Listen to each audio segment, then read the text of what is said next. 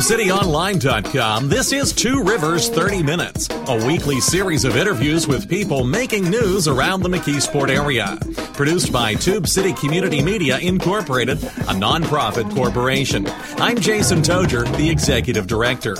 On this show, we talk one on one with elected officials, community leaders, and others who are trying to make a difference in the Mon-Yough area.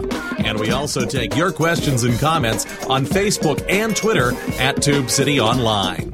McKeesport native John Hoerr died June 21st, 2015, at the age of 84. A graduate of McKeesport High School and Penn State University, Hoerr was a veteran of the U.S. Army. He began his long career as a journalist with the United Press in 1956. He also appeared on WQED television, but he may be best known for his work with Businessweek magazine, first as a reporter and then as an editor. His biggest legacy, however, may be his books about the Mon Valley, including his 1988 classic about the collapse of the American steel industry called And the Wolf Finally Came, as well as a 2009 novel set in McKeesport entitled Monongahela Dusk. In 2009, Hoerr delivered the Founders Day address at the McKeesport Regional History and Heritage Center, and I was there to tape his remarks. One note of apology the sound quality of this broadcast is not up to our usual standard. But with John Hoerr's passing, I thought it was important and a tribute to hear these remarks by him in his own words. So, I was invited to give a Founders Day address, presumably something about McKeesport.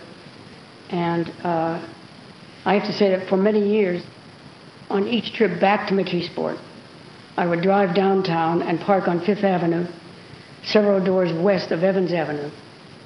From that vantage point, I could view the top of a three story building extending from Fifth Avenue at Hazel Street to Lysle Boulevard.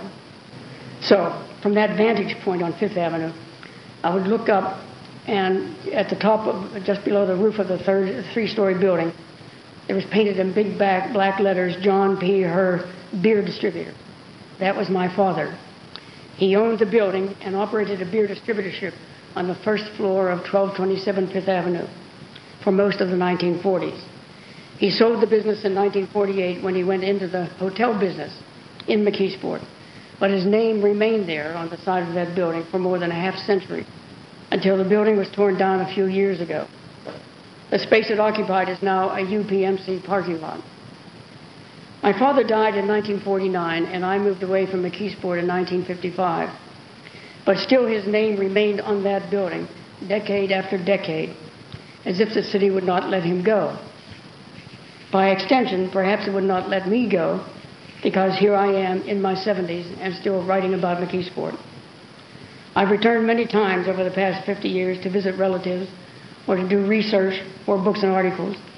My mother lived in White Oak for many years before she died in 1991, and my sister Lynn still lives there. Even so, I would not claim to understand or know much about the McKeesport of today. For example, last July, I was saddened to read in Jason Togyer's uh, Tube City Almanac the following comment by a resident who had had daily trouble in his neighborhood.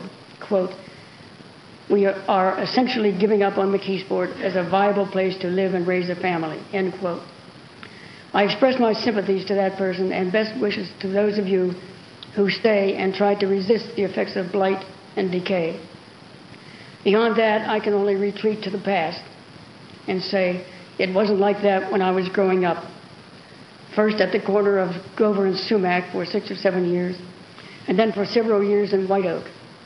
And finally, as a young man driving my dad's beer trucks on home deliveries throughout the city. The subject of my talk, Marc Connelly, is by far McKeesport's most famous literary alumnus, having won the Pulitzer Prize for Drama in 1930 for his play, The Green Pastures. I'd like to tell you a bit about his life and career, which have some significance for McKeesport, and then I'll present an urban mystery of sorts and tell you how I stumbled into, into a solution. Connelly was born in 1890 in McKeesport and grew up in a hotel run by his father, P.J. Connelly. The elder Connelly had worked in the theater for several years as an actor and stage manager before settling in McKeesport. In those days, around the turn of the century, McKeesport was actually an entertainment center of some of sorts. Opera singers, actors, vaudeville performers, entertainers of all kinds came to town to perform at places like White's Opera House, in street carnivals and circuses and other places. Many had known P.J. Connelly professionally and stayed at the Hotel White, his hotel. Among those lodgers were several black performers whom Connelly had worked with on the national stage. It appears, short of evidence otherwise, that the Hotel White was the first integrated business and public place in McKeesport. This policy, unfortunately, lasted only as long as the Hotel White. But young Marc Connelly, growing up in this atmosphere, fell in love with the theater and began staging his own dramas before the age of 10. When P.J. Connelly died in 1902, his wife Mabel took over management of the hotel. She sent Marc to a private school in Little Washington for the next several years. In 1907, she built or began, or began building a new hotel where the White stood. But the economic panic or recession of 1908 forced her to sell the business. Marc, then 17 or 18, began working as a newspaper reporter in Pittsburgh. He and Mabel, his mother, moved into an apartment near Forbes Field, and for the rest of her life, Marc took care of her. Eventually, Marc worked his way to New York and grubbed around for years at various writing jobs involving the theatrical business. He came to know George S. Kaufman, a theater critic who was trying to break in as a playwright. Starting in 1921, the two men collaborated on several more or less successful stage comedies, including Dulcy, Merton of the Movies, and Beggar on Horseback. None of those names, I'm sure, ring a bell with very many of you. I know they didn't with me, although vaguely I seem to remember something about uh, Beggar on Horseback. Marc settled comfortably into show business. A famed raconteur and teller of funny stories, he was one of the Algonquin wits, that group of writers and entertainers who hung out at, the, at New York's Algonquin Hotel in the 1920s. One friend commented that Marc could be out-talked only by George Bernard Shaw. That's saying something.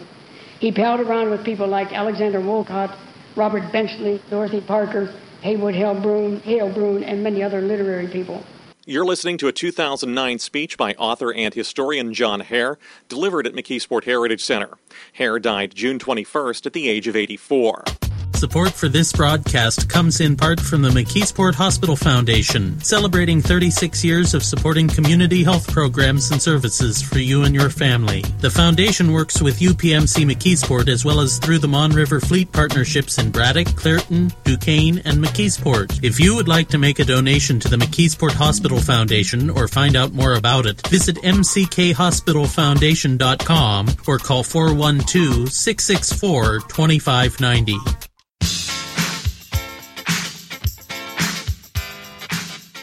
You're listening to Two Rivers 30 Minutes. Support comes from the readers of TubeCityOnline.com and the Tube City Almanac, and we thank them for their support. If you'd like to contribute, please visit our website, call us at 412 614 9659, or email us at tubecitytiger at gmail.com. And now back to John Hoerr's 2009 Founders Day address at McKeesport Regional History and Heritage Center. The Connelly Kaufman partnership came to end in the mid 20s, but the two remained friends. A professor named Paul T. Nolan, who examined Connelly's works, says Marc infused his plays with the idea that life is, quote, hopeful and modest and tolerant. Connelly himself, according to those who knew him, personified those very qualities. Unlike Kaufman, who was driven to write, Marc was not compelled to be at the typewriter every waking moment. This difference in work habits may have caused some friction between the two, as indicated in a remark made by Kaufman in 1934. In that year, a story by Charles Dickens, who had died in 1870, the story was syndicated in American newspapers and received wide notice. Kaufman at the time commented that, quote, Charles Dickens dead writes more than Marc Connelly alive. Even Connelly's greatest success, The Green Pastures of 1930, was an adaptation of another writer's book rather than an original play. That said, it was a lyrical, entertaining showpiece, that ran steadily for five years in New York and across the country. And it broke a major racial barrier by employing the first all Negro cast in a major music, musical or play on Broadway. It's the story of Old Testament uh, as interpreted by Louisiana farm workers. The actors speak the dialect of Negro field hands, accompanied by a choir singing spirituals and songs like When the Saints Come Marching In. Many African American commentators agree that the dialect is authentic, but many also deride Connelly's play for embellishing the stereotyped image of African Americans as simple, uneducated folk unequipped to take their place in modern society. Marc declared that he only intended to show the people searching for God in their own way. Although he wrote with a seriousness of purpose, the play was not an Amos and Andy, by the way, the work today seems hopelessly patronizing. Marc, however, made a lasting contribution in producing a play for an all black cast. Of course, it was still produced by a white producer and written by a white writer. Like his father before him in McKeesport, in, in that way, Marc broke a major color barrier. It's hard to say how, or even if, McKeesport contributed to Marc's growth as an artist. Milltown boys are usually thought of as writing Milltown stories and plays heavy on social realism, smoke and fire, environmental degradation, sweaty work, and squalid living conditions. You'll find none of that in Marc Connelly's writing. He preferred the comedic to the realistic. His early fascination with actors, singers, pitchmen, and circus performers crowded out glimpses of the raw side of McKeesport. In his memoirs, Voices Off Stage, he mentions National Tube on the first page, but never alludes to the mill or other factories again. Even though the Hotel White was located within two blocks of the Locust Street gate, Marc does not write of mill workers hurrying to and fro, makes no comment on the lives of steelworker families, presents no descriptions of smoke and grime or immigrant ghettos or working class saloons or labor strife. The word union is not mentioned. Only one of Marc's plays had anything to do with a town resembling McKeesport was, it was titled A Deep Dangled, Tangled Wild Wood, co-authored by George S. Kaufman, first produced in 1923, and it ran for only about a dozen performances in New York. The fictional town is Millersville, located at the junction of the Little Harriet and Chippewa rivers. The characters represent a narrow slice of the citizenry who have become vain and foolish as they prospered with the success of the main industry, a dye works nothing to do with steel. The play is not believable, and Connelly in later years urged against its showing. I knew very little about Connelly until the 1980s.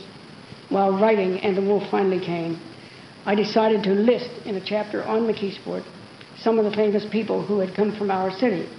I didn't know much about Connelly, and so I turned to his memoirs, Voices Off Stage. Here I learned for the first time that his father ran a hotel. So had my father the McKeesporter Hotel, located across Fifth Avenue from the B&O Depot. It was in that block of buildings that was torn down during redevelopment to make way for the garage extending over Fifth Avenue. The Hotel White, according to Marc, also was located across the street from the B&O Depot.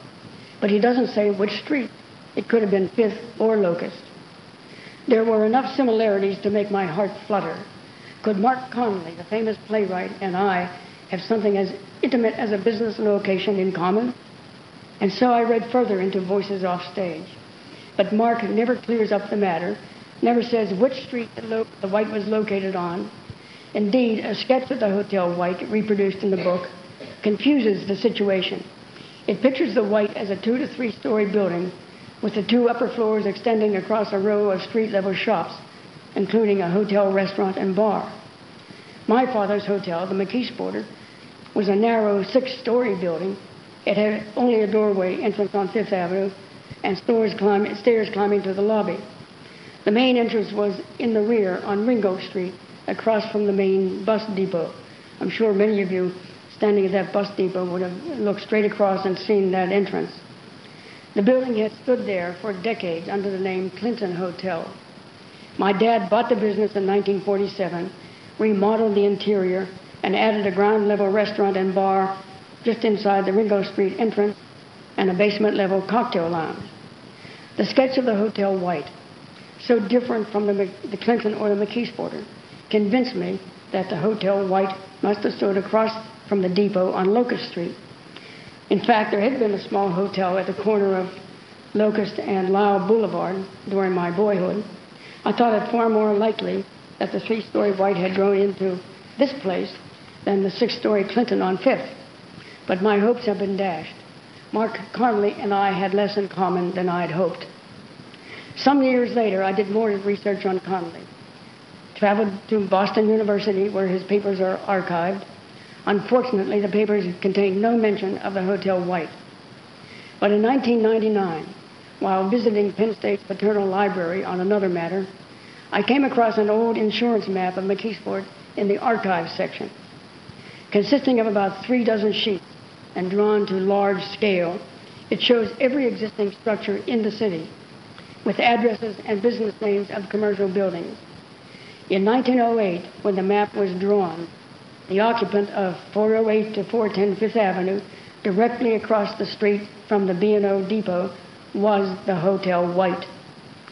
This is precisely where, 40 years later, the McKeesporter Hotel stood at 408 to 410 Fifth Avenue. I remembered the address from letterheads on my dad's hotel stationery. The discovery put me at some pains to decide how to think about it. I did not want to be seen or to see myself as basking in a famous man's glow, and yet the coincidence was not uninteresting. I settled upon an ironic posture. Describing the map's revelations in my journal, I wrote, quote, Now it turns out that the father of, the, of McKeesport's greatest literary alumnus owned and managed a hotel at the same address where 40 years later, the father of McKeesport's shortest labor reporter owned and managed a hotel. Mystery solved. Thank you. You're listening to a 2009 speech by author and historian John Hoerr, delivered at McKeesport Regional History and Heritage Center. Hoerr died June 21st at the age of 84. You can find out more about his life and legacy at www.johnhoerr.com. And we'll be right back. Support for this broadcast comes in part from the McKeesport Hospital Foundation. Since 1976, the Foundation has addressed key concerns that affect our good health, as well as our education, social needs, recreation, safety, and security. The Foundation partners with UPMC McKeesport and other agencies to eliminate barriers to all services for all residents of the Mon Valley. Visit mckhospitalfoundation.com or call 412 664 2590. You're listening to Two Rivers 30 Minutes, a production of Tube City Community Media Incorporated. You know, we're looking for help in getting this show on the air and for help with other projects. If you're interested in the McKeesport area and you'd like to host a program or write articles for the website, call us at 412 614 9659 or email tubecitytiger at gmail.com. And now back to John Hoerr's 2009 Founders Day address at McKeesport Regional History and Heritage Center. That day, Hoerr took several questions from the audience. The first question was whether Hoerr, who was a nonfiction writer all of his life, found it hard to write his first fictional book, Monongahela Dusk. Well, I had all of my memories to rely on to write about the, the look of McKeesport and surrounding areas, and I desperately wanted to unload my my uh, small brain of those memories get them on paper. So this was a chance. And I, I did want to write a story rather than write more uh, another book about facts. And the wolf finally came with 600 pages of facts and statistics and so forth. And I, in the end, I didn't believe it really uh, got to the bottom of the mystery of, uh, and I think it's a mystery, of uh, what happened to the steel industry in the Monongahela Valley.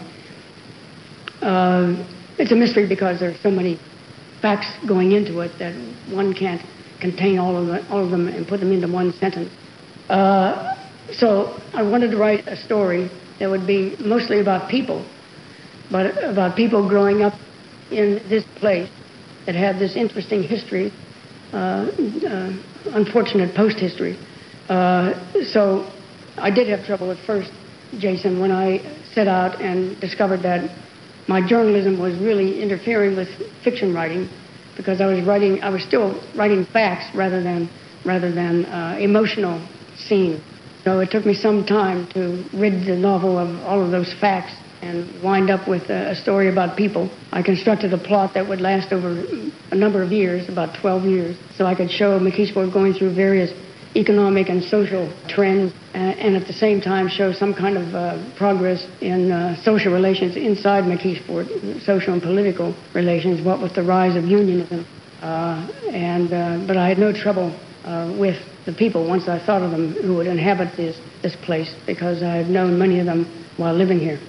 Another question from the audience, this time asking whether Hoerr has considered what happened to his characters in the novel, Monongahela Dusk, after the events of the book. Oh, different scenarios. Let's see. He, uh, he changes side and becomes a, uh, an executive in the steel industry. Uh, no, um, that doesn't sound right, does it? Um, he, uh, say, uh, more realistically, I suppose, he begins moving westward, thinking he will eventually arrive at California where his wife and daughter are, and he takes various kinds of jobs um, in the in the, the coal mining industry, for example. So he goes back to coal, not necessarily underground. He can strip mine coal. He's a skilled operator of all kinds of machinery. Um, I don't picture him being a salesman, uh, but he works his way back across across the country, as people were still able to do in the uh, mm, in the 1950s, I believe. Yeah, it would have been that decade. And eventually reaches California. Then I'll leave it on another brink as to whether he and Dolly, uh, rather his wife, get back together. I'm not sure. Um, she's, a, she's, a, very strong-minded woman and uh, independent, and by that time she may have decided that uh, remaining a single mother is what is the best course for her. For her, I'm not sure at this point, but I did like did want to uh, signal that what happened to Joe uh, was, a, was a shattering blow to his, uh, his ego and what he thought of himself and what he thought he should be doing with his life. And if I, if I left that impression, then I, I, think, I think I succeeded. Now, what he would continue to do, to do after that is, is uh, really up in the air. I'm not quite sure. A reader wants to know how people can tell real people from the Mon Valley with the fictional characters in the novel. Uh, even though I've given them fictional names, I've uh, based a number of these characters on people who were, say, officials in McKeesport uh, in, the, say, in the 1940s. And um, my story demands that they do one thing, which may be I tried to follow through on the spirit of what I thought these characters would have done in real life. But I didn't give them their real names because, of course, it is fictional, and I wouldn't, I disapprove of the idea of, of ascribing acts to real people when you don't know if, in fact, they thought that way or really did such a thing. But I think in spirit, the way I've characterized some of the uh, politicians, in particular in McKeesport in the 1940s, were in fact the way they would have acted. I believe that. I can't say for sure. And I recognize that leaves the McKeesport, um, um, uh, a person in McKeesport who knows a lot about the town, leaves him in, or her in a sort of a dilemma. Who were these people, and did they? Is he trying to confuse me? And uh, I admit that, yeah. But it's look look upon it as a story about a, of a town that you do not know. uh, except for the, uh, the landmarks. All I've done is uh, add more, add to the confusion. I know. I'm sorry. These are good questions. I appreciate them very much. There is a gentleman back here. Another question from the audience for John Hoerr. A listener wants to know more about the life of Marc Connelly, McKeesport native who won the Pulitzer Prize for drama. He died in 1980 in New York City, where he had lived for several years. I've read newspaper stories in the in the Daily News about various trips back to the city. In the mid 30s, I believe he came. In fact, I know he did. In the mid 60s, he came here. And in fact, I, I think he visited the McKeesport Little Theater as it existed on, where was it? Uh, Coursin Street? Uh, Jenny Lind, yeah, up around there. Um, he visited them and gave them encouragement. And um, and said he liked the old city, even though he didn't know much about it.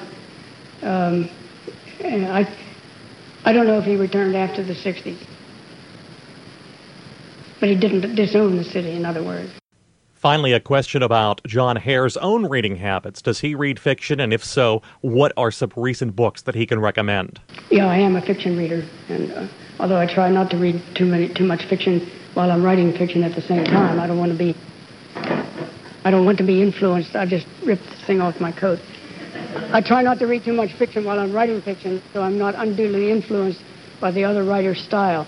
I find myself to be very uh, susceptible to I'm very susceptible to um, to uh, being a, a, copycat. And when I write somebody who has a with a strong writing style, uh, like Hemingway, for as, a, as an outstanding example, uh, I find myself writing just like him. It was cold, the wine was good, the women were good. Uh, uh, even though I believe all that. Uh, um, so what have I read recently that um, now you're, this comes up against a, uh, a problem of mine, which is a loss of memory, um, especially under pressure. And um, I can tell you this, when I read Ragtime by um, Doctorow, yes, many years ago, I must confess, he, he showed me something that I decided I really wanted to do, which was to put some real people into into my stories if I were going to write historical fiction. And although I don't have a lot of real people in my stories, uh, there are one or two, like Phil Murray, the Union leader. And um, I just think it makes us uh, history fiction, historical fiction, more, um, more, more close to the truth. Even though you, you, as I said before, I, I do not like the idea of ascribing thoughts, or I would never give the guy quotes that in any way show him to be a, a vile, villainous character, uh, when in fact I'm not sure if he was. Uh, what else? I can't remember other books that I've read recently, though. And I read that one 20 years ago, for heaven's sakes. I, am sorry, Jason. Um, I read an English novelist named uh, Pat Barker. Uh, three or four of her novels were outstanding novels about World War I and the people who uh, fought in the war and emerged uh, mentally damaged, emotionally damaged. Uh, she was an outstanding writer about that period. I'm not so sure if she's done well recently or not. Um, there was a novel by uh, discovered a couple of years ago among old papers by a, um, a French writer, uh, and the novel was called um, Dash Blank Suite, uh, S-U-I-T-E, about the Nazi occupation of France in, in, in the early 40s when she was still living. Later, she and her husband were they were Jewish. They were carted off by the Gestapo and put to death in prison camps or concentration camps. Okay, thank you so much, everybody, for coming.